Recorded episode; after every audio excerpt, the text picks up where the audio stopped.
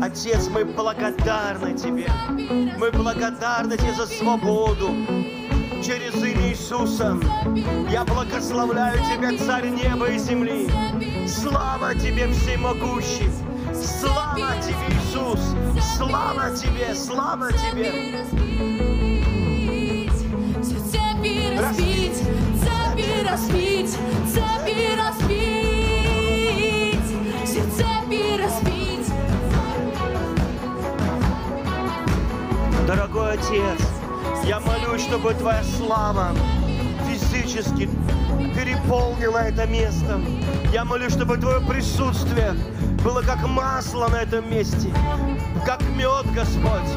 Пусть Твоя слава опустится сюда. Я благословляю Тебя, Иисус. Я благословляю Тебя, Дух Святой.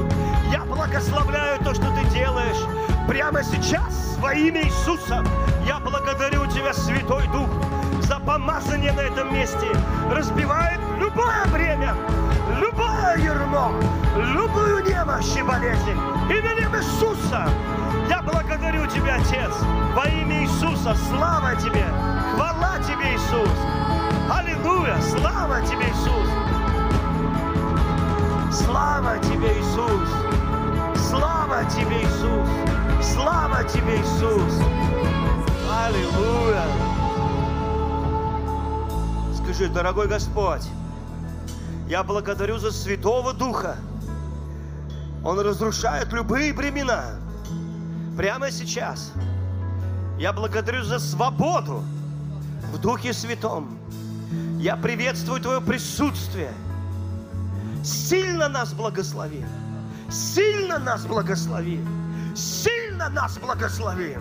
Благослови нашу страну. Благослови наши семьи. Благослови меня сильно, Господь. Могущественный Господь. Аминь. Слава Иисусу. Добрый вечер. Спасибо. Спасибо, дорогие. Спасибо, ребята. Спасибо. Аллилуйя. Господь добрый. Аминь. Слава Богу. Вы можете садиться. Я знаю, что сегодняшнее слово, оно прямо от Бога на этот день. И, может быть, не только на этот день. Но оно должно благословить каждого из нас. Бог призвал нас к победе. И пока ты живешь на этой земле, у тебя будут битвы. А ты не можешь без этого. Потому что эта планета не называется рай. Она называется земля.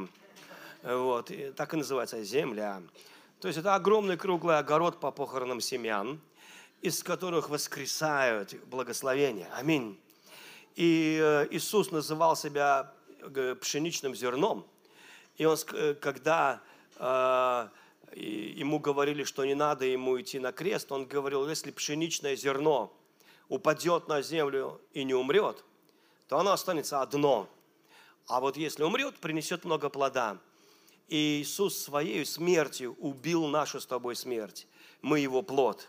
И когда Он воскрес, мы воскресли вместе с тобой, иначе бы не произошло. То есть за наше новое рождение было заплачено через жизнь и смерть Иисуса Христа. По-другому никак. Души людей не искупаются золотом, не омываются святой водой или полосканием святой воды, крестными знамениями. Грех смывается только кровью Иисуса Христа. другого способа во Вселенной не нашлось.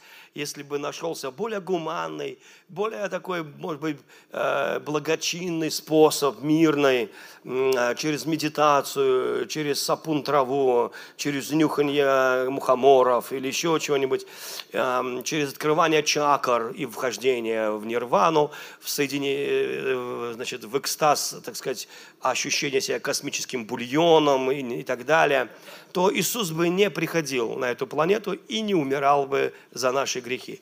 Но об Иисусе пророчествовали за 1000 лет до Его рождения, о Его смерти, о Его воскресении, и другого способа не нашлось. И это способ придумали не мы с тобой, это выражение дикой любви Бога к нам. Бог любит нас и платил. Любовь хочет платить, любовь хочет раздавать, любовь хочет это делать. И я буду говорить сегодня о борьбе, вот это важно, потому что это библейские вещи. Знаете, мужчины любят смотреть бои без правил, хотя там правила есть, конечно, но я любил смотреть, и я смотрел бокс, знаете, и там комментатор говорил о том, что вот этот боксер, они оба чемпионы, и сейчас вот выясняет, у кого будет пояс. И вот он все комментирует, и потом где-то в 7-м раунде он говорит: странно, почему вот этого бойца не выкидывают полотенце?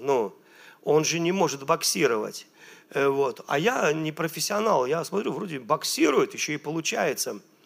И потом где-то в 11-м раунде или в последний раунд был, и тот просто встал на колено, поднял руку и сказал, что он больше не может боксировать. Оказывается, он уже ослеп к этому времени, у него огромная гематома в голове. Комментатор заметил это раньше. Он говорит, он же не может боксировать, он не видит противника. Несмотря на то, что он ничего не видел, он боролся сколько мог. И говорит, когда его отвезут в больницу, он умрет в больнице от обширной опухоли в голове. А тот, кто победил, он прыгал так, знаете, прям прыгал, скакал, и славил свою победу. Он просто был рад, он победил. И комментатор говорит, а вот этот, который сейчас прыгает и прославляет свою победу, потеряет сознание в раздевалке, его отвезут в больницу, он больше не будет боксировать, он инвалид. То есть, по сути, есть такие виды борьбы, где хотя и есть правила, но голову так друг друга отбивают, что ого-го-го-го. И вы знаете, и после этого я долгое время вообще не мог ничего смотреть на эту тему.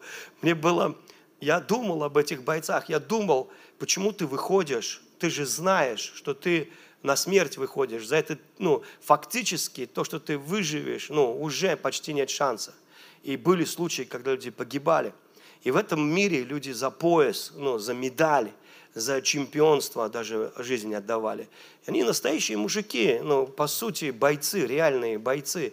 И я думаю, что, я понимаю тех, кто говорит: не, ребята, я не буду. Я вот позанимался немножко спортом, а дальше я хочу жить, а не умирать. Я хочу жить.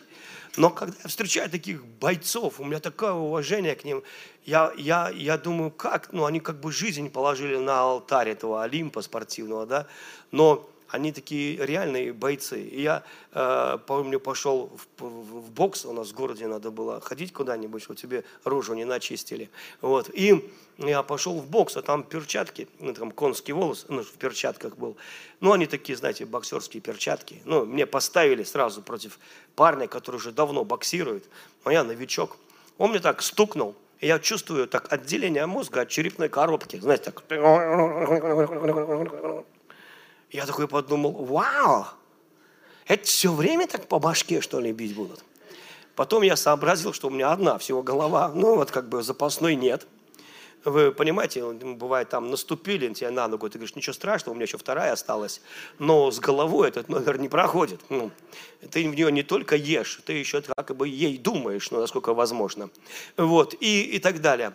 И по сути, но в христианской жизни, когда ты читаешь, апостола Павла, он там говорит, я в Ефесе боролся со зверями.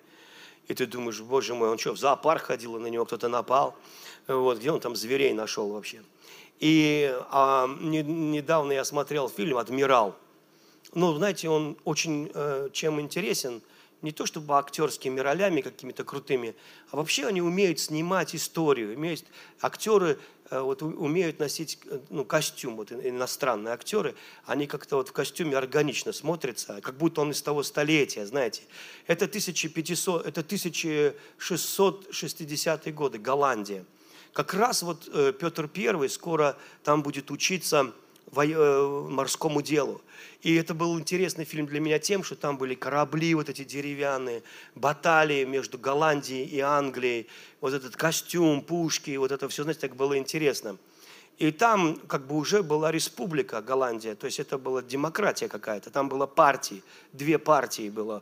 И вот одни интриганы против другой настроили людей, и те на площади живыми их разорвали. Это страшная сцена. Они отрезали им внутренности, вынимали из них. И толпа трясла вот этими всеми кишками и радовалась, и ликовала. И женщины, и мужчины там были.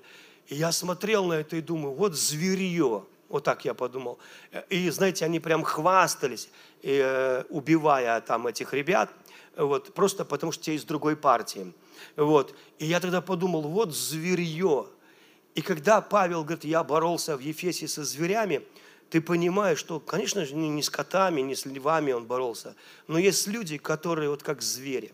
И у нас тоже есть такая поговорка, не человек, а зверь какой-то, зверь, когда безумствует, когда толпа не контролирует себя. И вот такая толпа, она разъяренная, она тащила Иисуса с горы сбросить. Помните эту историю у него на родине?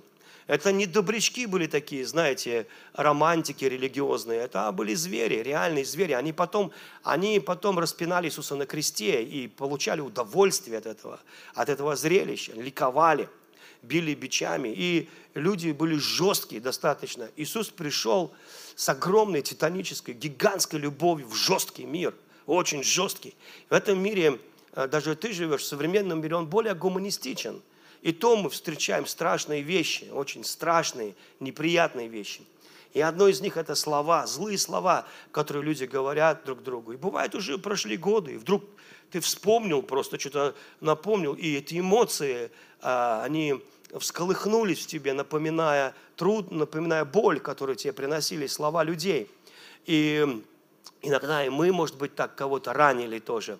Но сегодня мир такой очень достаточно гуманистичный, да, там и кошечки, собачки, там для них, их лечат в больницах, там, крутых, уже, знаете, там, я думаю, скоро муравьев будут лечить, но тоже, там мой муравей вылечить, он сломал ножку, и там лазерная операция, приклеили ножку, и я опять счастлив.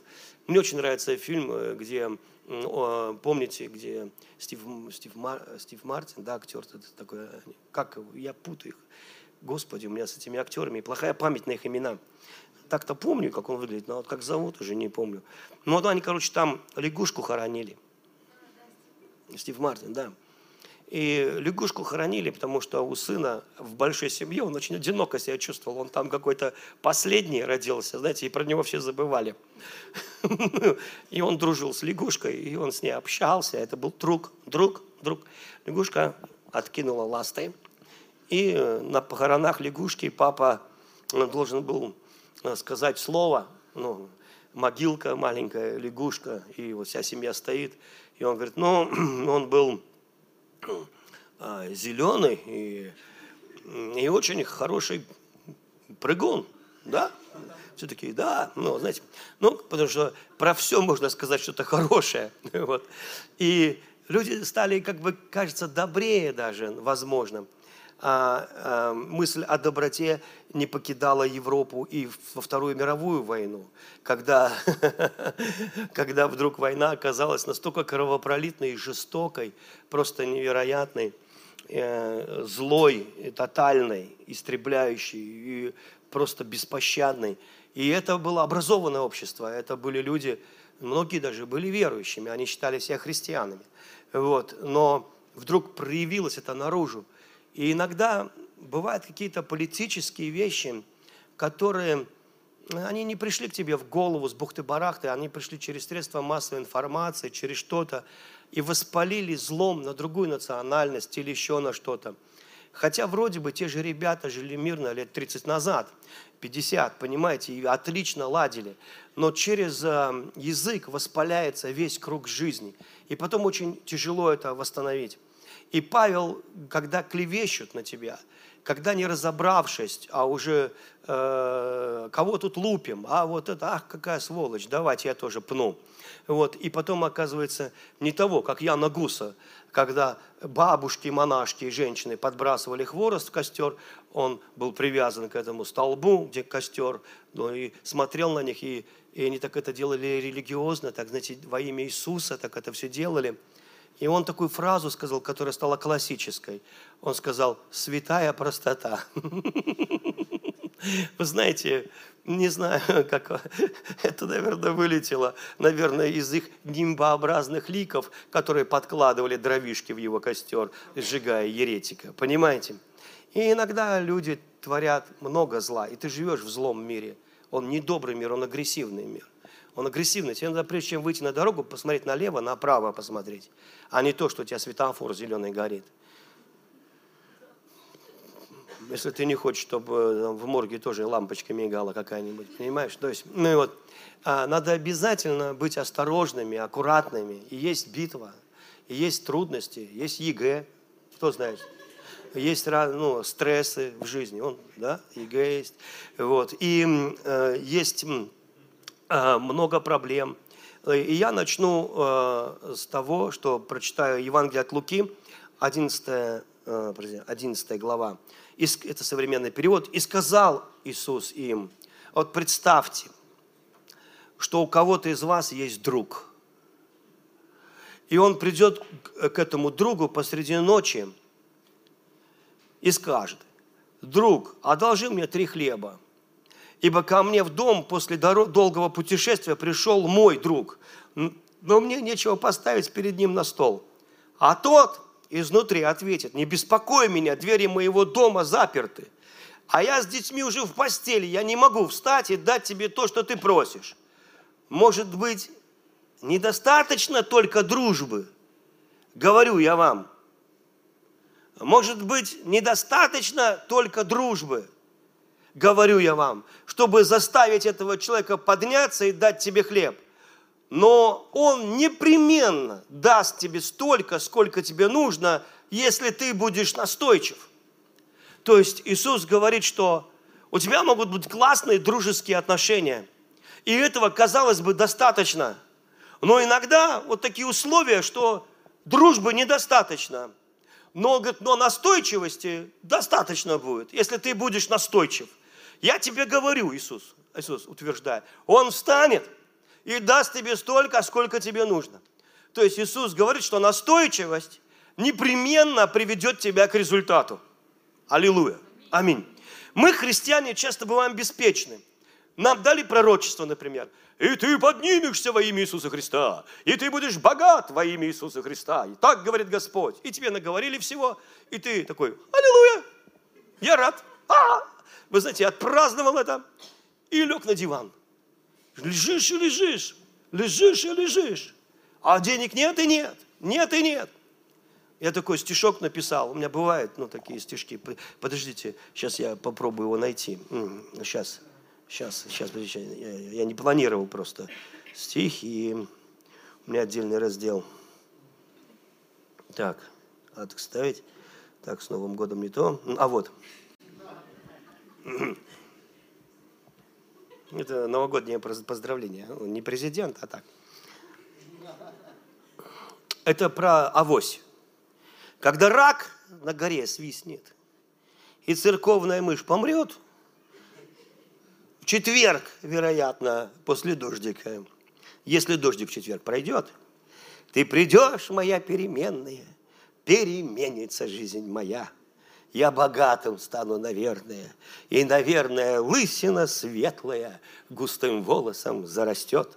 В общем, вдруг у нас все наладится, в гору вдруг у нас все попрет. В жизни всякое ведь случается. Денег вдруг чемодан найдешь. А пока надо ждать, товарищи, и надеяться на авось. Ведь авось иногда случается. И авось к нам придет как гость. Может, все-таки мышь скончается. может, дождик в четверг ливанет, с горы свист вдруг раздастся отчаянный, и авось к нам, и успех к нам, авось придет. Вы знаете, нам иногда кажется, что вот так оно приходит само собой. Я помню Саша, когда в бизнесе прорывался, я говорю: Саш, ну как дела? Он говорит: да я 200 резюме послал, ни ответа, ни привета. Но я понимаю, что он со своей стороны сделал все, что вот он мог, понимаете. Все-таки 200 писем написать, там, ну, предложить себя, ну, через интернет, там, свои услуги.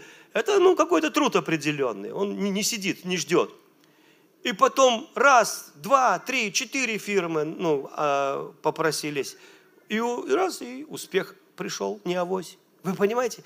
Мы верили, мы пророчествовали. Мы пророчествовали, правда, Аня? Мы пророчествовали постоянно. Вот здесь он стоял, я ему пророчествовал, вот, что все будет хорошо, что Бог благословит. Но он шевелился, он что-то делал. Но шевеления недостаточно. Ты можешь так нашевелиться, но ничего не нашевелишь. Важно, чтобы была благодать Бога на твоей жизни. И вот эту благодать Бог излил на нас обильно. То есть Он уже сделал все, чтобы тебя благословить. Я думаю, что я не буду рассказывать это свидетельство полностью, потому что человек, с которым это произошло, приедет к нам на Троицу и расскажет. Я его знаю лично, он очень хороший, благословенный человек. Вот. И он занимал огромную должность в свое время в одной из республик. У него была корона. Ему не говорили врачи, что у него 98% легких поражены инфекцией, то есть они не работают. 98%. Они ему не говорили, потому что боялись, что он умрет от ужаса, от страха. А он очень мучился 3 месяца. 3 месяца. Вот. И он оставил свое тело и увидел Иисуса. И спросил, почему он болеет. Иисус сказал: «Я все сделал, борись». Он сказал: «Если ты хочешь, ты можешь остаться со мной здесь. Все готово для тебя. Хочешь жить? Борись». И он вернулся. А дальше я рассказывать не буду, чтобы вы на Троицу пришли. А он сам расскажет. Но это настолько меня благословило, и не только меня, я думаю, его свидетельство, потому что он все-таки исцелился, и потом Иисус еще раз приходил к нему. Но это я не буду вам рассказывать.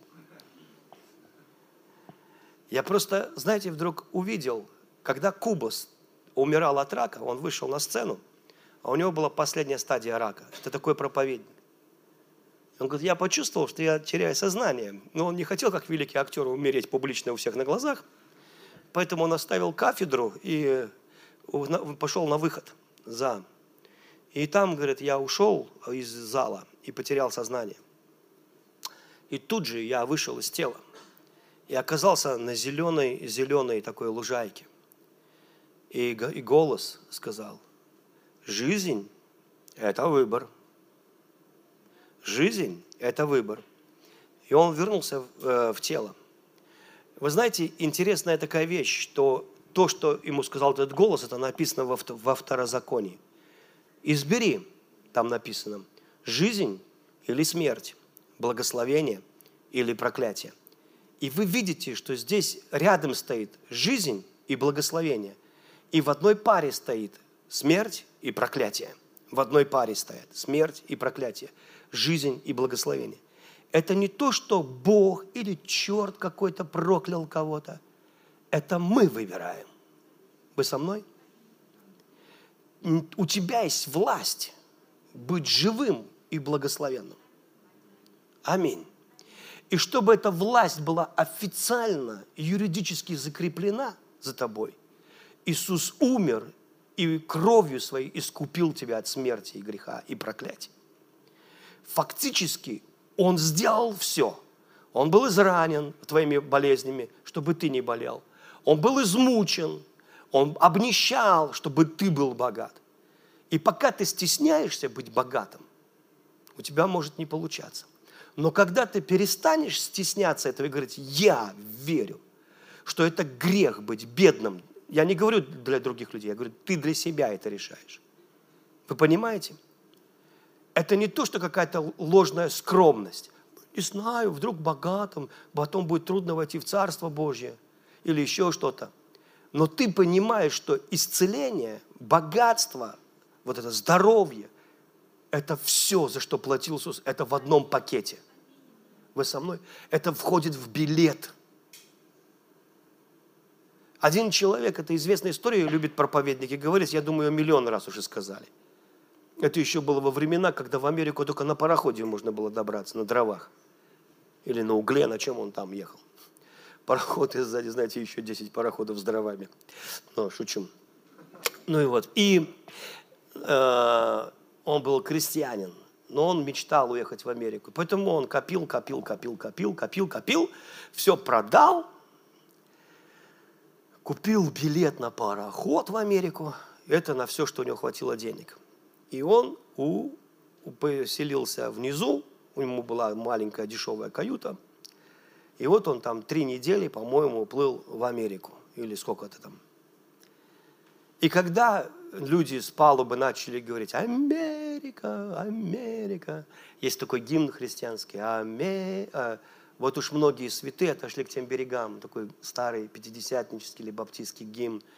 И мой друг Серега, когда на одном из, значит, соборов запели «Слава нашей церкви», братья «Слава церкви» запели, вот уж многие святые отошли к тем берегам, Камягин придумал припев «Америка, Америка».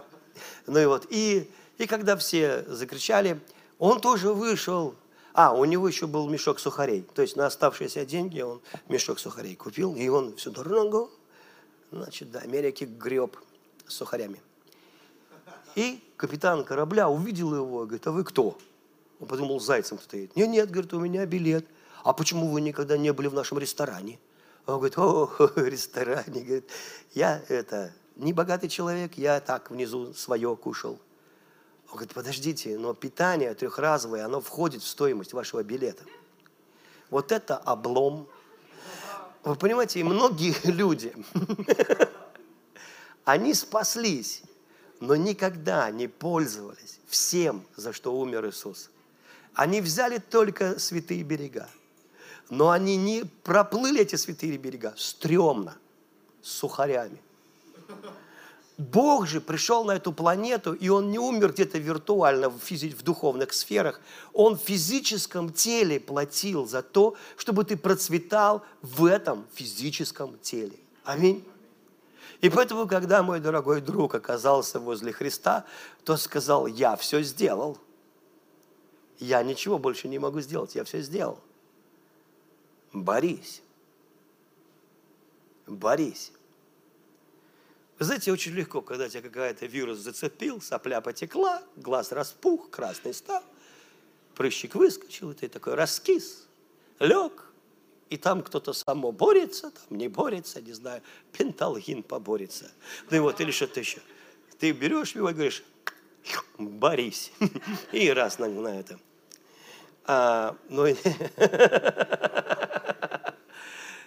Иисус говорит здесь, что бывает, ты не имеешь ответа сразу. То есть он говорит, бывает, у тебя могут быть самые лучшие отношения с Иисусом Христом. Он просто твой друган. Ну реально. Присутствие, слава. И вдруг вот в эту, когда, знаешь, присутствие, слава, ты в духе, у тебя все хорошо. И вдруг какая-то атака. И ты думаешь, странно, этого же не должно быть. Но ты живешь на этой земле, и здесь, возможно, много может быть трудностей. Давайте теперь я покажу вам еще сейчас, секунду. Я попытаюсь это все закрыть, отменить. Так.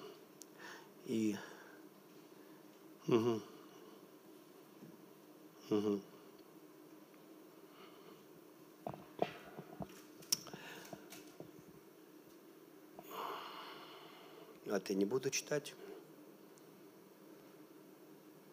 Вот.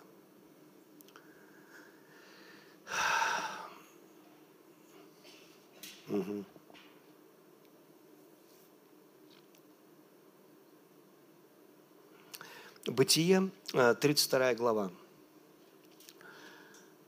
уникальная глава с удивительной историей. А когда в нашей церкви бывают энкаунтеры, обычно мы используем эту главу для того, чтобы учить молитве, определенные молитве. Сегодня я хочу немножко в другом контексте это поговорить. Яков и Исав, два родных брата, они были сыновьями Исаака. И пророчество, которое было жене Исаака, что Яков, когда они боролись в утробе, два ребенка, она пришла к Богу, потому что там была драка. Когда в животе драка, не потому, что у тебя голод и что-то заурчало. Знаешь, это иногда ведешь трансляцию, у тебя здесь микрофон. И вдруг такой... Ты такой... Тихо, тихо, тихо. Он не слушается вообще. Ну, думаешь, это не я. Ну, ладно.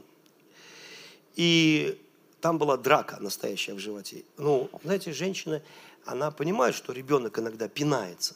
Ну, и когда ребенок пинается, ты не идешь спрашивать у Бога, а что он пинается? Ну, ты понимаешь, пинается. Но когда пинается так, что ты говоришь, что там что, чужой, что ли, наружу? Знаете, этот фильм? Помните там это? Ты вот этот, помните? Ну и вот, ты идешь к Господу. И она пришла к Господу и говорит, что это? А Господь говорит, там два человека. Она, окей. Они дерутся. Один хочет быть первым, и другой хочет быть первым. Ты скажешь, подожди, это же младенцы. Они еще даже не родились, это два эмбриона. Ну, почему они дерутся? У них что, мозг уже есть там и так далее? О чем, почему? Иногда мы думаем, что ребенок в чреве – это еще не ребенок. Но его отличает только то от того, кто родился. Возраст, больше ничего. Больше ничего не отличает, только возраст. И, по сути, ну, от того, что он не может рассказать, что там было, это не все люди, некоторые могут. Вот такой пророк Бобби Коннор. Он говорит, когда я был в утробе, мама пошла делать аборт, и я это знал. Знал. И когда, говорит, инструменты залезли ко мне, чтобы меня достать, Божья рука меня в сторонку отодвинула.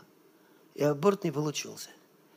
И говорит, я маме потом рассказал, мама, ты хотела меня абортировать. Она говорит, а откуда ты знаешь? Я говорю, ты вешалку, вешалка, знаете, вот это вот, ну как этот, на которой вешают одежду, она из проволоки, она ее засунула туда, чтобы его достать. Она ее выпрямила, ну вот, и ребенка пыталась туда достать. Сама. Да. Молодец. Не хотела. И Божья рука взяла, его отодвинула. И мама была удивлена, потому что никто об этом не знал. А он прямо рассказал. Она говорит, откуда ты знаешь? Он говорит, Иоанн Креститель в утробе знал, что Иисус пришел. Когда Мария пришла к Елисавете, Иоанн Креститель в утробе радостно взыграл. Вы можете это объяснить умом? Там же не видно ничего. Это вот к тебе кто-то заходит, за дверью стоит, а ты радостно взыграл, а то, что знаешь, кто там. Это еще возможно, но как там? И он говорит, Иоанн Креститель знал, и я, говорит, знал. Так вот, есть люди, иногда, на которых призвание, особое призвание. И они иногда даже от чрева матери себя помнят, от утробы. Я не говорю, что у тебя нет такого призвания. Слава Богу, тебя никто не беспокоил. Аминь. Ну и вот спокойно рос. Но Яков, когда увидел, что еще один рядом растет, он знал, что кто первый родится, тот получит все наследство. И наследство – это не имение финансовое, это Божьи благословения. Вы слышите меня? Это Божьи благословения. Он мог ли он это осмысленно знать? Наверное, нет. Наверное, не осмысленно. Потому что, чтобы осмысленно, надо читать, разговаривать, иметь образование какое-то, ну, какое-то понимание. Но интуитивно он настолько остро чувствовал вот эту истину, что они начали драться еще в утробе матери за первенство, за кто родится.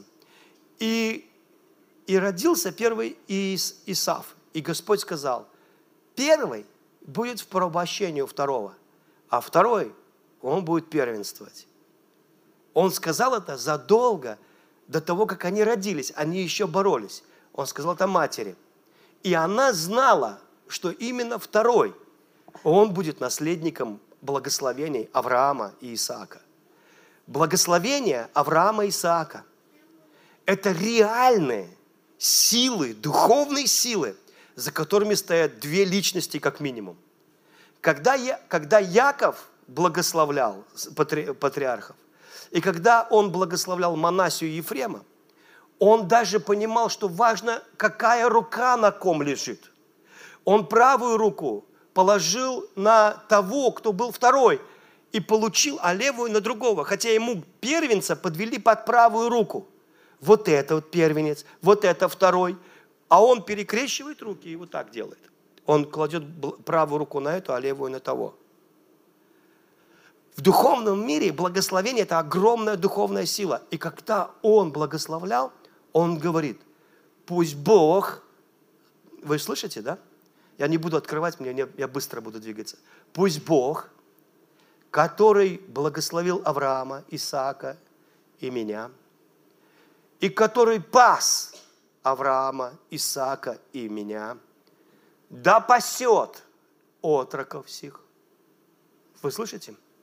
И ангел лица Божьего, который заботился об Аврааме, Исааке и обо мне, и защищал нас, ополчался вокруг нас, да ополчается вокруг отроков всех.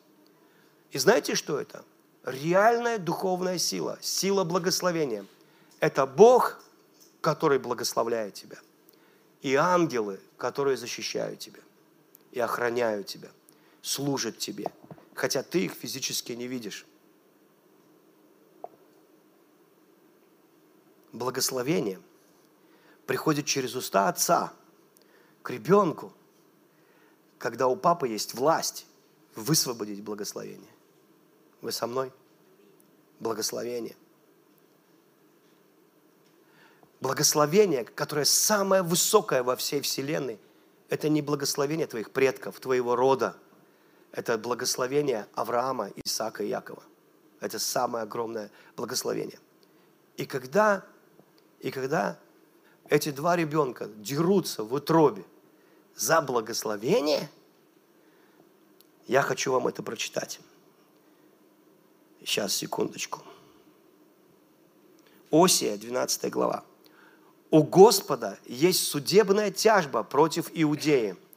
Он накажет дом Якова в соответствии с его путями и воздаст ему по его делам». То есть здесь Господь через Осию говорит о грехах Иудеи. И он говорит, что он их накажет. И потом он говорит, еще в утробе Яков схватил своего брата за пятку, а возмужав, он боролся с Богом. То есть еще в утробе Яков боролся за первенство, а когда вырос, он боролся с самим Богом даже. Он боролся с Богом. И иногда, говорят так, видите, какой человек грешник? Он, представляете, вот он еще не родился, а уже эгоист, уже сражается за первенство, уже грех в нем живет. Это неправильное учение. Это не грех сражался, это призвание сражалось. Вы слышите меня? Поэтому здесь Бог не ругает его. Сейчас я вам покажу это. Он, наоборот, хвалит его. Он говорит, эй, парень, ты боролся. Это призвание на тебе, но оно не досталось тебе легко. Ты боролся, а тут утробы матери уже боролся. Ты боролся за то, чтобы быть благословенным. Почему вы сегодня грешите? Вспомните, как вы боролись за благословение. Вот о чем он говорит. У меня суд с Иудеей, потому что вы живете как попало, но вы не такие. Вы еще с утробы матери, когда вы образовывались. Ваши патриархи, они жаждали божественных благословений. Вот о чем Бог говорит. И Он говорит здесь, Он боролся с ангелом и превозмог его. Он плакал, он умолял его о благосклонности. В Вифиле Бог нашел Якова, и там говорил с ним. Он Господь, Бог силы, Господь, имя Его. Так вернись же к своему Богу. Видите, он не ругает его за то, что тот такой драчун был в утробе. Он говорит: молодец, молодец.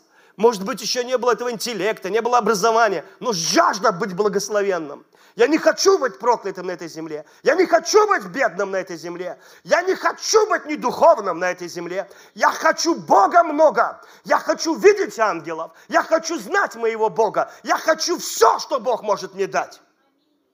Вот такой подход, сюси-муси-пуси-дуси, он не работает с Богом. Если хочешь, если воля, может быть, что сделаешь для меня. Но если, не знаю, я ж просил пару раз. Покажи ангела. Не показал, значит, не воля. Понимаете? Я ж просил дары Святого Духа. Дай дары Святого Духа. Не дал. Я ж просил. Дай любви к людям. Не дал, я все равно ненавижу всех по очереди. И всех вместе одновременно. И вы знаете, но Яков, он не был таким. Он понимал, что есть вещи, которые надо взять. Есть вещи, которые надо брать, бороться. Знаете, у меня депрессия, я поэтому валяюсь на диване. А ты борись. Я с ней боролся, она меня заваляла. Опять заваляла на диване. Ну и вот. Вы понимаете, знаете, у меня и это, или то понос, то золотуха. Но я молился, Бог не ответил. Я говорю: Бог, убери понос и золотуху. А нет, они только поменялись местами. Но по сути, и люди иногда думают: я же хотел. Я даже, кстати, причастие сделал. Не помогло.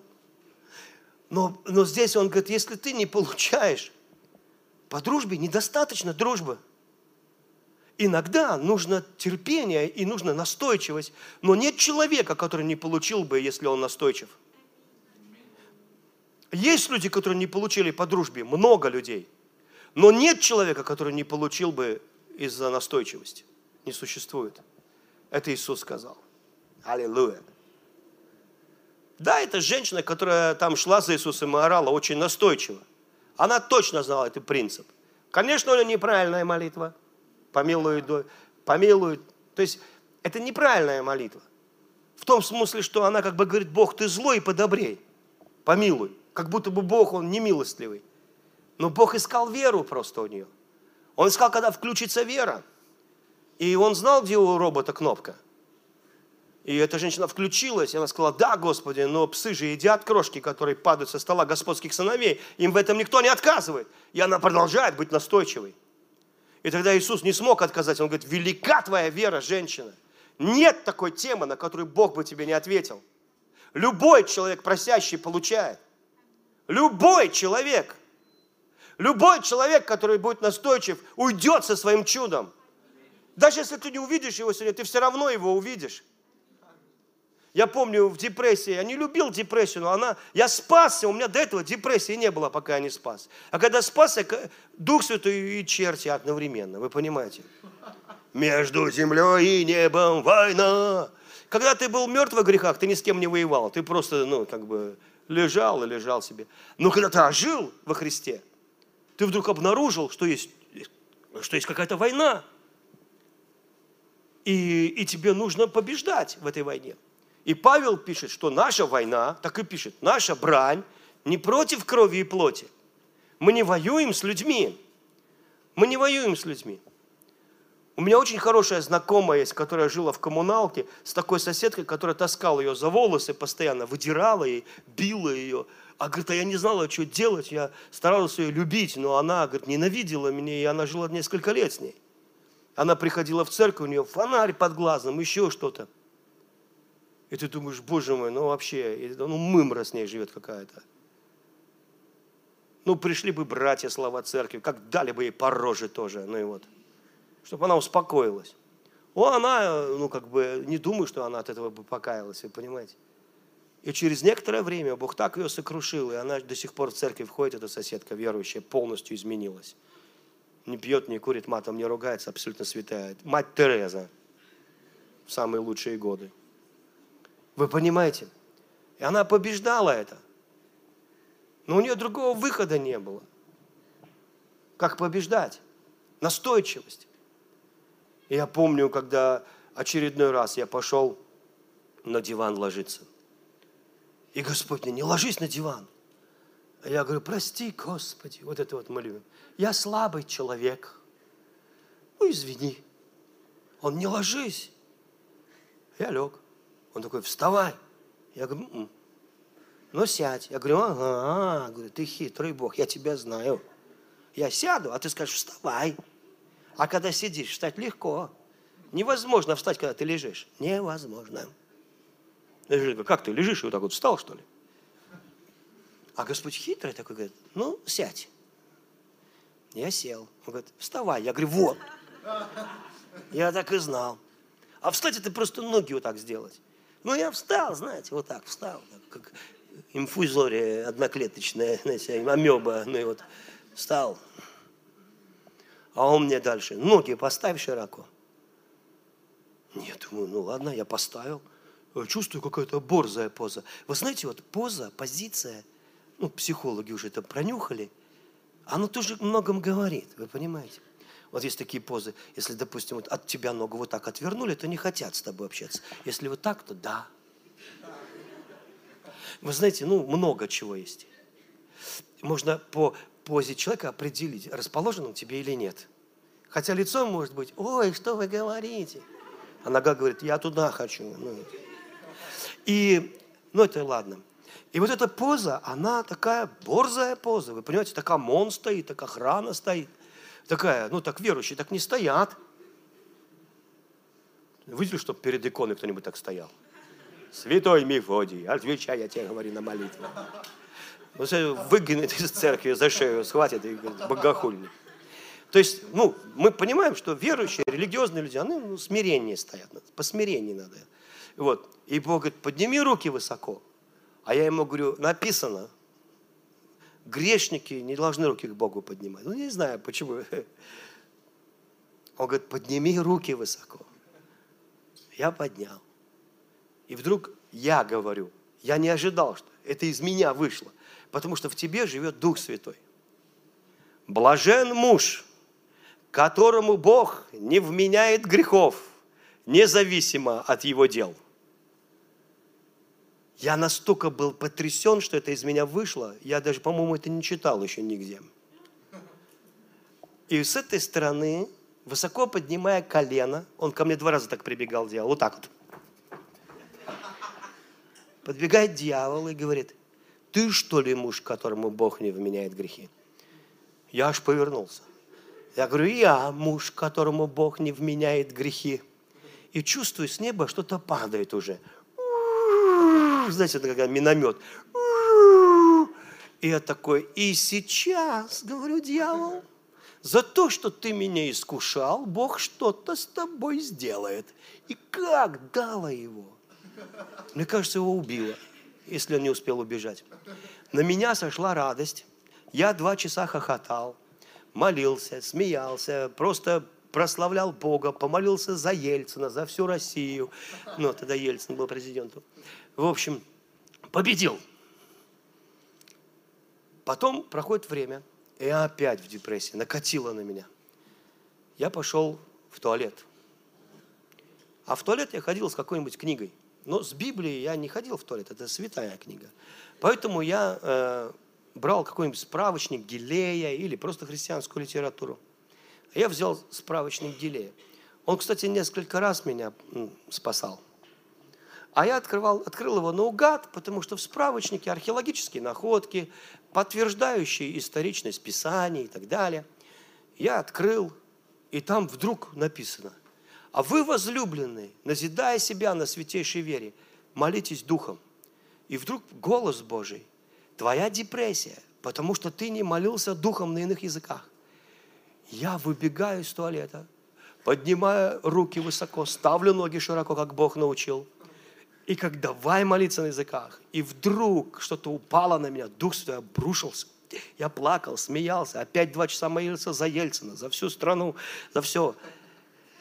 Пошел на домашнюю группу в этот вечер. И говорю: сейчас я вам расскажу, как важно молиться Духом на иных языках и исполняться Святого Духа. И вдруг одна милая сестренка падает на пол и начинает бесноваться. Я говорю, дьявол, выйди из нее. И падает еще одна. Я даже не знал, что они одержимы. И тоже начинает. Я говорю, пошел вон из нее тоже. Это. Не выйду. Мужским голосом. Я так разозлился на дьявола. Я с тобой разговаривать не собираюсь. Пошел вон. Он такой, не выйду. Она моя с детства. Я говорю, плевал, говорю, с детства, откуда. Пошел вон. И он. Знаете, один вышел быстро, а другой минут 20 мы потратили. 10. И я услышал голос дьявола. Ну ничего, проповедник, сегодня придешь домой, посмотрим, как ты будешь молиться. Я подумал, надо аккуратно домой идти. Я смотрел, через дорогу перешел аккуратно, пришел, посмотрел на Тонечку, смотрю, она радостная, думаю, слава Богу, вроде дома ничего. Так, папа Тонин тоже, все хорошо. Вообще мирно, меня с радостью дома все приняли. Я через коммуналку прохожу, через коридор, иду через центральную комнату, в нашу маленькую комнату, и вдруг, как только я туда зашел, на меня как будто бетонную сваю на плечи. И у меня депрессия такая, я хочу умереть, я не вижу никакой перспективы в этой жизни. И я говорю, Господи, и начинаю жаловаться. Ты мой сладкий проповедник. И я говорю, Господи. И Бог говорит, подними руки высоко, поставь ноги широко. И я понимаю, что дьявол мне сказал, посмотрим, как ты сегодня будешь молиться. И я поднял руки и начал молиться Духом. И вот тут оказалось все трудно. На самом деле я молился минут 30. И мне казалось, что все. Я прорывался, я взывал к Богу, я молился Духом, я не останавливался, я молился громко, неистово. Через минут 20-30 вдруг небо упало опять на меня, и Дух Святой просто обрушился. Я опять плакал, смеялся, переживал славу, присутствие. И это была уже окончательная победа над депрессией. Иногда мы имеем какой-то успех, нам показалось, что вот оно все, и потом раз как будто вернулось. Я часто смотрел, как люди исцеляются. Прямо физически они исцелились. И потом приходят на следующее служение по исцелению. И я говорю, Господь, почему они? Они же вроде исцелились. Почему они пришли опять? И Господь мне сказал, они как маленькие дети играют верой. Я говорю, что это? Они, говорят, дети маленькие, подходят к выключателю. Знаете, такие вот, раньше выключатели высоко делали, понимали, что дети любят включать-выключать, но вот повыше. А сейчас низко делают. И вот все взрослые сидят, и вдруг раз свет погас. Машенька, включи нам свет, пожалуйста. Такая, раз. И вы-то сидите все время, знаете, так как я со всеми детьми это прошел. Марик выключал свет, Аня выключала. Ну, короче, Аня не выключала, там высоко были. А Сэмик тоже сейчас выключает свет, если не, уже перестал. И вот взрослые бывают, они то включат веру, ты им проповедуешь о вере. Они зажглись. Да, пастор Сергей, все, аллилуйя, я здоров. Не почувствовали, выключил свет. Потом следующее воскресенье, включил. Потом, выключил. Выключил. Потом решил, вообще не буду включать, все равно не работает. Понимаете? Да я уже включал, не работает. Да я уже исповедовал, не работает. Да я уже, знаешь, сколько раз этот включатель включал? Не работает это. А пробовал не выключать? Включи и не выключай. Включи веру и не выключай. Как? Будь настойчивым. Пойми, что ты получил это, и будь настойчивым. Да я был настойчивым. Знаешь, возможно, был. Но у меня была болезнь, у меня на каждом пальце трескались. Моя мама говорит, да у меня то же самое. Говорит, наверное, наследственность. Вот трещины на пальцах, на всех вот подушечках, и кровь течет. Только с водой соприкасаешься, все. А вот зато Лафа посуду больше не мыл. Потому что видели, что сразу кровь течет. И вот я учился в РХГА, и писать было трудно, потому что, всегда текла кровь. И вот гормональные же мази тебе дают. И я так лениво так молился, оно неприятно, но жить можно. И я как увижу пальцы свои, я говорил, Бог, Псалом, Бог прощает все беззакония твои, исцеляет все недуги твои, все. Короче, и к врачам ходил, и к таким, и к сяким. И я понял, что все они не лечат это. Просто не лечат. И у всех одна и та же мазь на все случаи жизни. Вот. И я просто продолжал настойчиво говорить. Я не орал, я не кричал. Ну, вроде так особо веру. Просто я знал. Бог прощает все беззакония. Написано. Я еще говорил, написано. Бог прощает все беззакония твои, исцеляет все недуги твои. Написано. И я это делал. И однажды я в офис прихожу, а там Сережа Камягин, друг мой. Он так посмотрел на меня и говорит, Сергей, закончились твои проблемы с кожей? И я почувствовал пророческий дух. Я говорю, да. Думаете, закончились? 3 месяца еще все продолжалось. 8 лет это продолжалось и 3 месяца. После его слов 3 месяца. Только вот здесь я знал, что оно закончилось. Я просто знал, что оно закончилось. Я даже не молился за это. И потом все прошло. И с какой бы химией я сегодня не соприкасался, моя мама так и не исцелилась от этого. А с какой бы химией я не прикасался, мои пальцы больше не было этих трещин. Ну, это мелочь. И иногда нам надо быть очень и очень настойчивыми. И вы знаете, и вот здесь я дочитаю.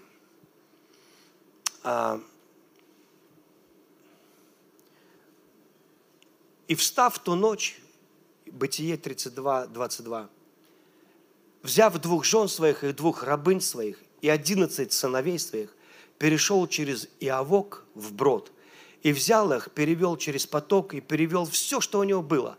И остался Яков один, и боролся некто с ним до появления зари. И, увидев, что не одолевает его, коснулся состава бедра его, и повредив состав бедра у Якова, когда он боролся с ним, и сказал ему, «Отпусти меня, ибо взошла заря». Яков сказал, «Не отпущу тебя, пока не благословишь меня». И сказал, «Как имя твое?» Он сказал, «Яков». И сказал ему, «Отныне имя тебе будет не Яков, а Израиль, ибо ты боролся с Богом, и человеков одолевать будешь». Спросил и Яков, говоря, «Скажи мне имя твое». Он сказал, «На что ты спрашиваешь о имени моем? Оно чудно». И благословил его там. И нарек имя месту тому Пинуэл. Ибо говорил он, я видел Бога лицом к лицу. Сохранилась душа моя. То есть там была реальная борьба с каким-то потусторонним силой. То есть которая вызывает ужас, если ты с ней сталкиваешься. Он боролся с ангелом. В одном периоде с Богом, в другом с ангелом. Тот имя ему не дал. Зачем? Посмотрите, что происходит с Яковом. Бог его маме говорит, этот человек будет наследником благословений. И можно было лечь и отдыхать, и вообще просто успокоиться. Но мама понимала, что папа любит Исава.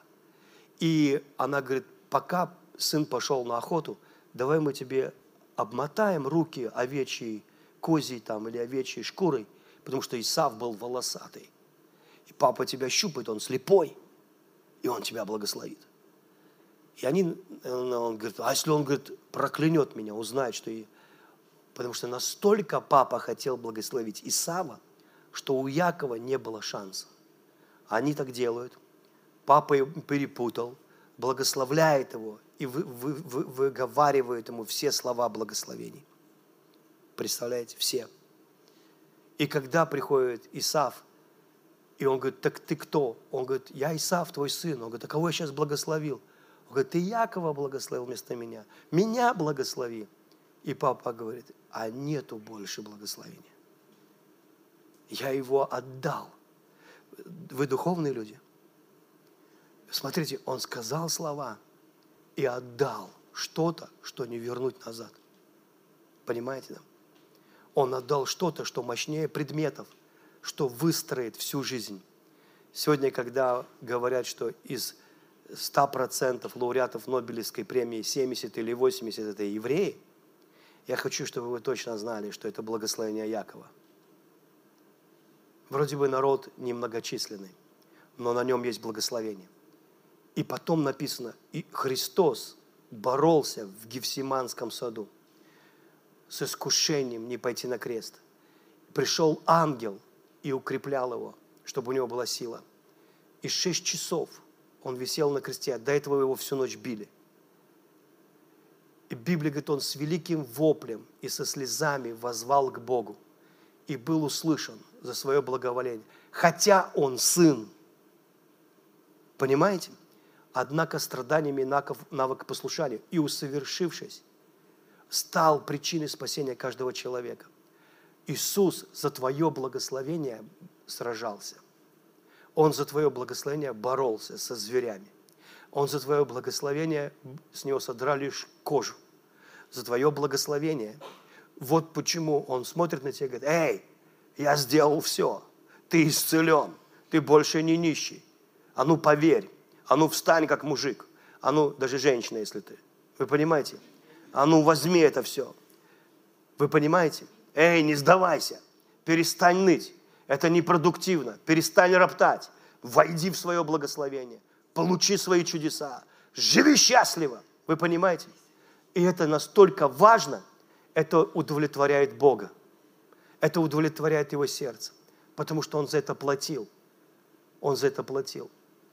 Конечно, твоя душа все равно спасена, она все равно спасена, но Бог хочет, чтобы ты всегда жил в победе и всегда жил в благословении, каждую секунду.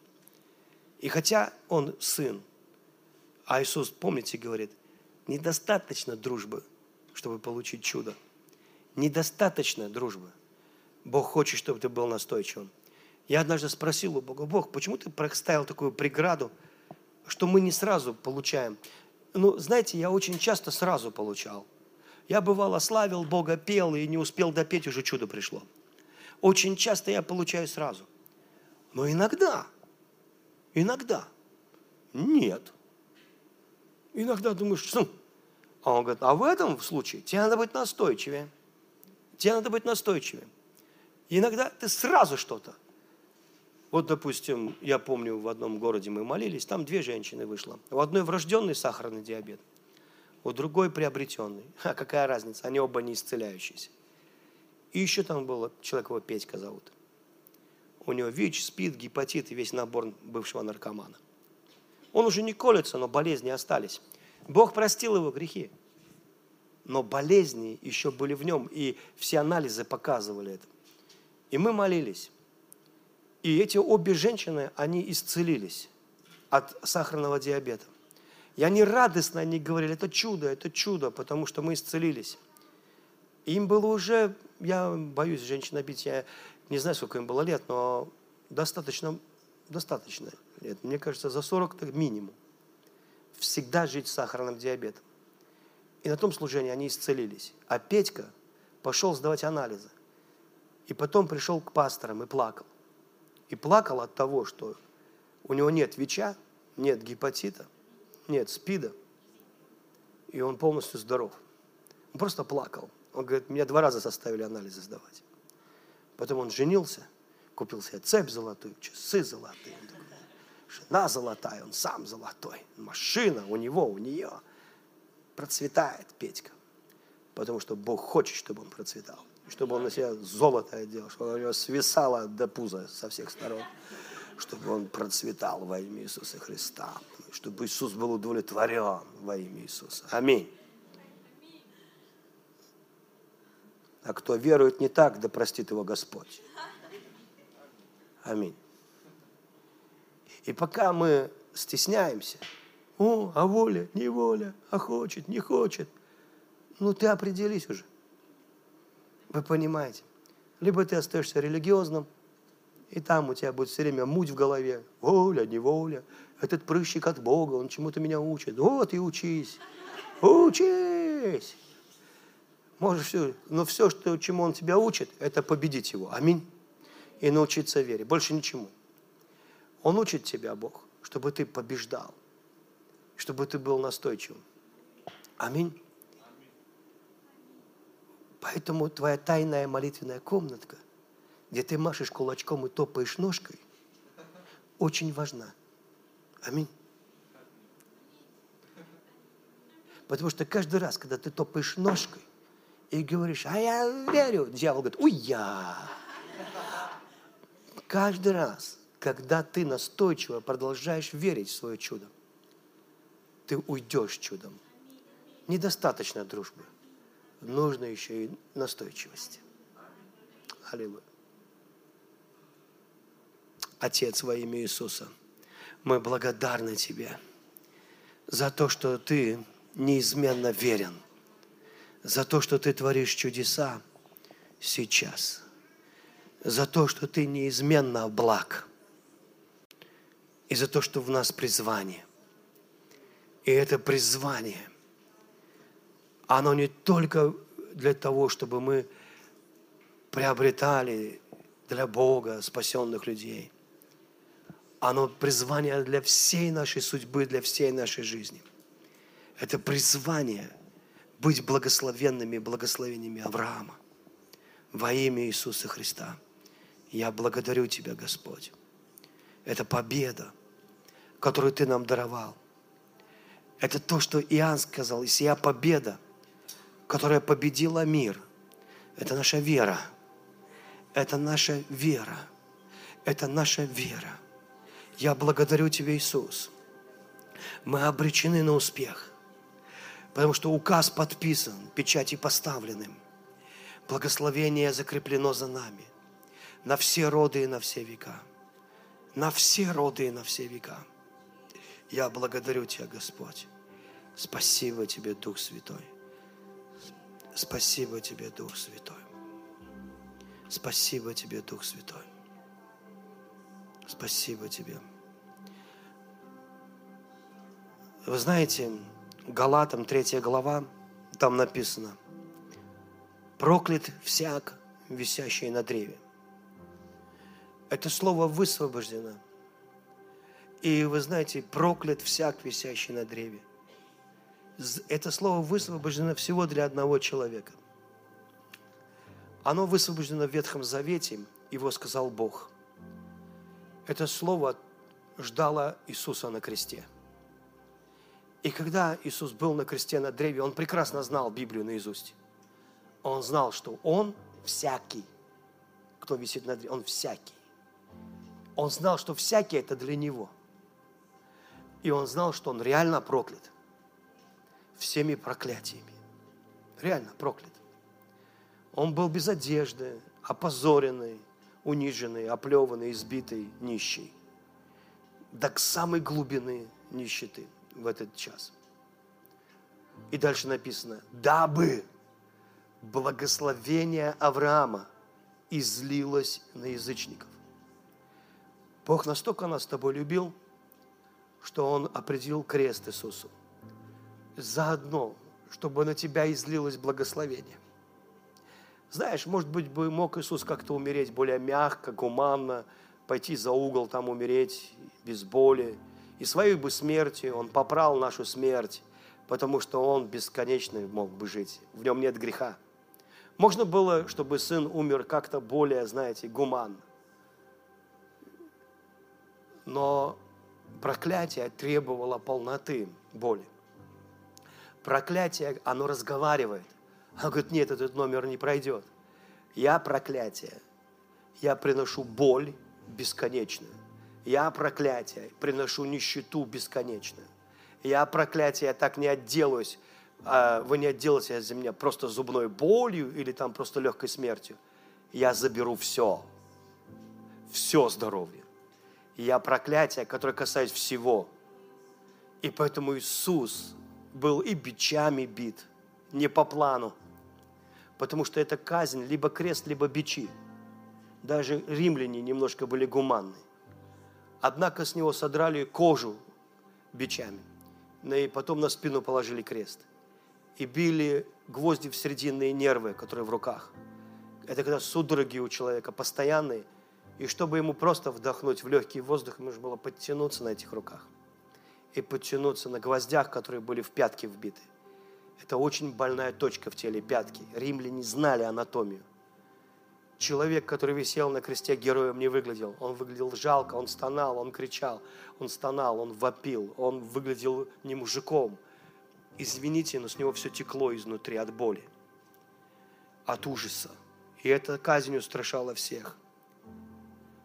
И поэтому Иисус в Гефсиманском саду потел кровью, потому что Он знал, что Он будет платить полностью. Проклятие требовало всего, но Иисус был проклят сознательно. Ради одной мечты, Божьей мечты. Чтобы ты, дорогая доченька, и ты, дорогой сынок, были чрезвычайно благословенными людьми. Чрезвычайно благословенными людьми. Его мечта о тебе, чтобы ты был богатым. Его мечта о тебе, чтобы ты был здоровым. Вот почему, когда Он висел на кресте, глаза такие ясные были, и мир был в них. Вот почему Он сказал «свершилось», потому что Он закончил с твоими проклятиями. Если ты Иисуса не знаешь как друга, будь хотя бы неотступен. Никогда не соглашайся с этими проклятиями. Я помню, когда пастор Андрей просил нас всех на библейской школе закричать «Я новая тварь во Христе Иисусе». И я не хотел, потому что я не попугай, чтобы за тобой повторять. Я был гордый, и за это я себя наказал, потому что Бог гордым противится. Я сказал, ах, Сережа, ты не хочешь орать? Ты не попугай? За это будешь громче всех орать. И, конечно, я орал громче всех. Я орал так громко, что вся библейская школа обернулась и посмотрела на меня. А я орал, я новая тварь во Христе Иисусе. И мне не нравится слово «тварь», потому что мой дедушка, когда орал на бабушку, говорил, ах, ты тварь сякая. И поэтому, когда я читал Библию, кто во Христе, тот новая тварь, конечно, я слышал интонацию дедушки. Тварь сякая. Я понимал, что у Бога хорошо получились рыбки, зайчики и кошки. А вот с человеком какая-то тварь получилась, какая-то сякая. Проблемная тварь. Но в греческом это слово перевести лучше как шедевр. Кто во Христе, тот новый шедевр. Я этого не знал, я слово «тварь», но я кричал слово «тварь». И когда третий раз я прокричал слово «тварь», я новая тварь, я новая тварь. Это была моя, оказывается, война. Война за понимание. Война, потому что если ты вдруг понял, что ты новая тварь, ты победил. Понимаете? И когда я закричал, мой дух как раскрылся, он начал смеяться. И вдруг я понял, я от бабушки ушел, я от дедушки ушел. Я недавно разговаривал с парнишкой, он очень классный, он исповедует, что он язычник, и что его спасет его род. Род – это такое слово, предки его спасут. Но, увы, но все мы и наши предки, мы не можем друг друга спасти, мы все придем перед Богом. Но Библия говорит, то во Христе, тот новая тварь. И в другом написано, вы род избранный. Вы все, кто во Христе, вы новый род. Вы племя благословенное. Вы возлюбленные Богом. Вам принадлежат обетования и благословения. И когда ты это персонализируешь, когда ты говоришь, я новая тварь, мне принадлежат. И некоторым из вас надо это говорить 1000 раз в день. Пока до тебя не дойдет, пока твой дух не захохочет, пока ты не подпрыгнешь радостно и закричишь «Ха-ха-ха-ха! Я новая тварь!»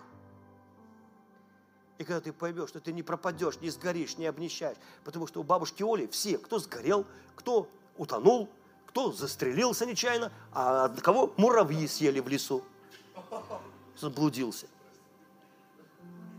Ничего, конечно, понимаю, это весело. Но когда ты понимаешь, что ты следующий, и для тебя тоже что-то придумали, может, не муравьи, а тараканы, я не знаю. И ты вроде верующий, а у тебя все равно в голове, бабуся, я недалеко, так сказать, мы тут, твои потомки, род, так сказать, утопленников и висельников. Нет. Но когда ты во Христе, ты совершенно новая тварь. И тогда я сказал, Бог, я благодарю Тебя. И Он мне сказал, ты родоначальник новой семьи. Я сказал, да. Он говорит, все твои дети и внуки будут мои. Я сказал, спасибо. А предки? Он говорит, окей. Аминь. Он сказал, не бойся за них тоже. И поэтому мои папа, мама, бабушки, дедушки, все спаслись. Понимаете? А мои дети и внуки обречены быть христианами из поколения в поколение. Они никогда не смогут жить без ока Божьего над их головой. Никогда, никогда, никогда. Всегда будет Бог с ними. Они не смогут от Него далеко отойти, потому что мой папа ответит на мои молитвы, даже если я уже буду на небесах. Если нет, я приду к Нему и скажу, чего? Идем пообщаемся. Я буду страшен, как полки со знаменами, потому что я невеста Иисуса Христа. Аминь. Пусть Бог благословит вас. Давайте мы поднимемся. Отец, во имя Иисуса, я благодарю Тебя за обилие благодати, обилие чудес, обилие Духа.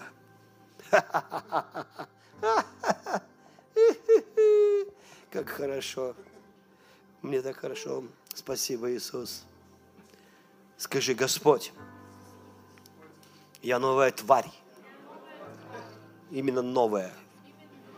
Именно тварь. То есть шедевр. Я новая тварь.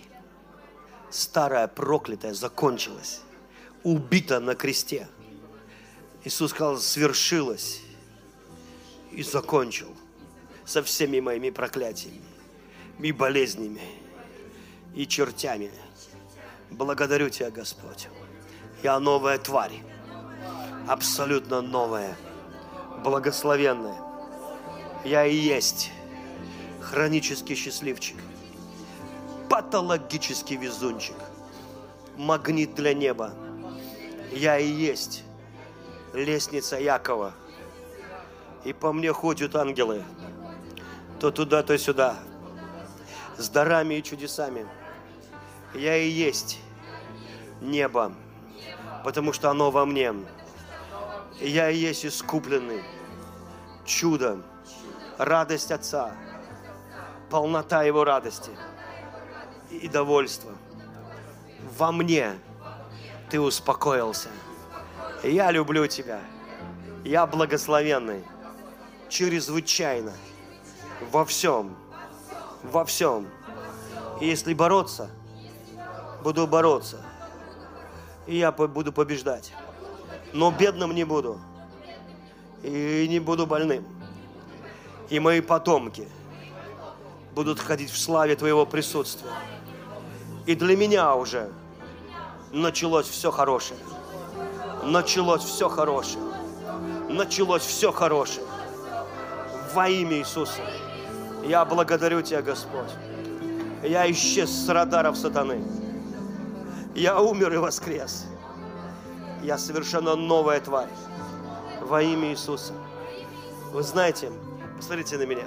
У меня раньше, когда я в церкви еще не был и Бога не знал, вот если черный кот дорогу переходит, я даже в это верить не хотел, но всегда были проблемы.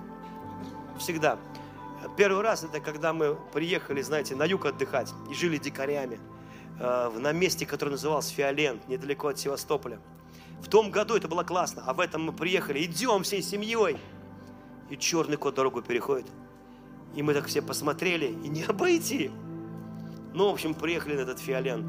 А там пограничники всех гоняют, палатки срезают. И мы жили как партизаны, нам негде. Мы ставили палатки, когда никого нет, значит, искупнемся, обратно спрячемся. Вот такой был отдых. И с того времени я начал замечать, веришь ты в это, не веришь, оно работает. Но когда я спасся, я исчез с радаров всех суеверий. Никакой черный кот в моей жизни не работает. Я ему говорю, будь благословен, мой маленький брат. Переходи безопасно. Вот, я совершенно благословенный человек. Совершенно благословенный, понимаете? Если есть какие-то битвы в жизни, мы все равно их побеждаем. Аминь, мы все равно побеждаем. Это не значит, что у нас нет проблем. У нас даже бывает иногда какой-то не очень хороший день. Но неважно. Аминь. Мы обречены на успех. Аминь. Обречены. Я благодарю Тебя. И когда я это понял, я так смеялся. Я так смеялся. я вдруг понял, что люди живут в суевериях, в приметах, в страхах. То их кто-то сглазит, то еще кто-то. А меня никто. Какие-то сатанисты колдовали, ели кошку, пили кровь. Я их разочаровал, потому что они даже прыща не наколдовали. Это все ноль. Потому что ты не от мира. Аминь. Ты настолько новое творение, ты перерожденный человек. Перерожденный заново. Благословенный. Благословенный.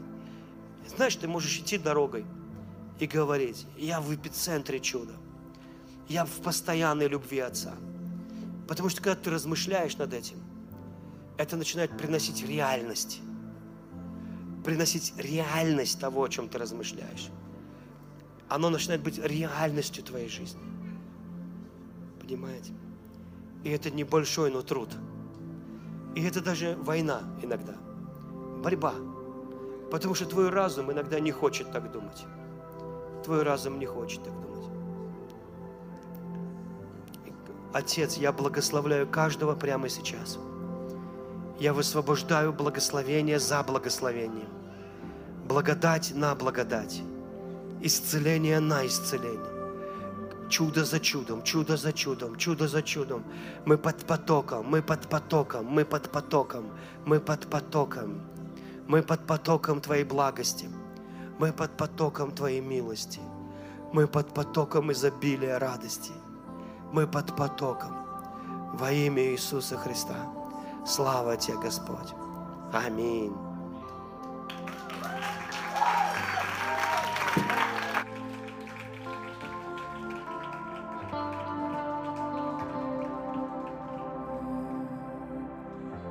Я воскрес, воскрес с Тобой, ко Христу вернулся я домой, через смерть Его спасен, я новое творение в Нем. Я воскрес, воскрес с Тобой, ко Христу вернулся я домой, через смерть Его спасен, я новое творение в Нем. Я воскрес, воскрес с Тобой, ко Христу вернулся я домой, через смерть Его спасен, я новое творение в Нем. Я воскрес, воскрес с Тобой.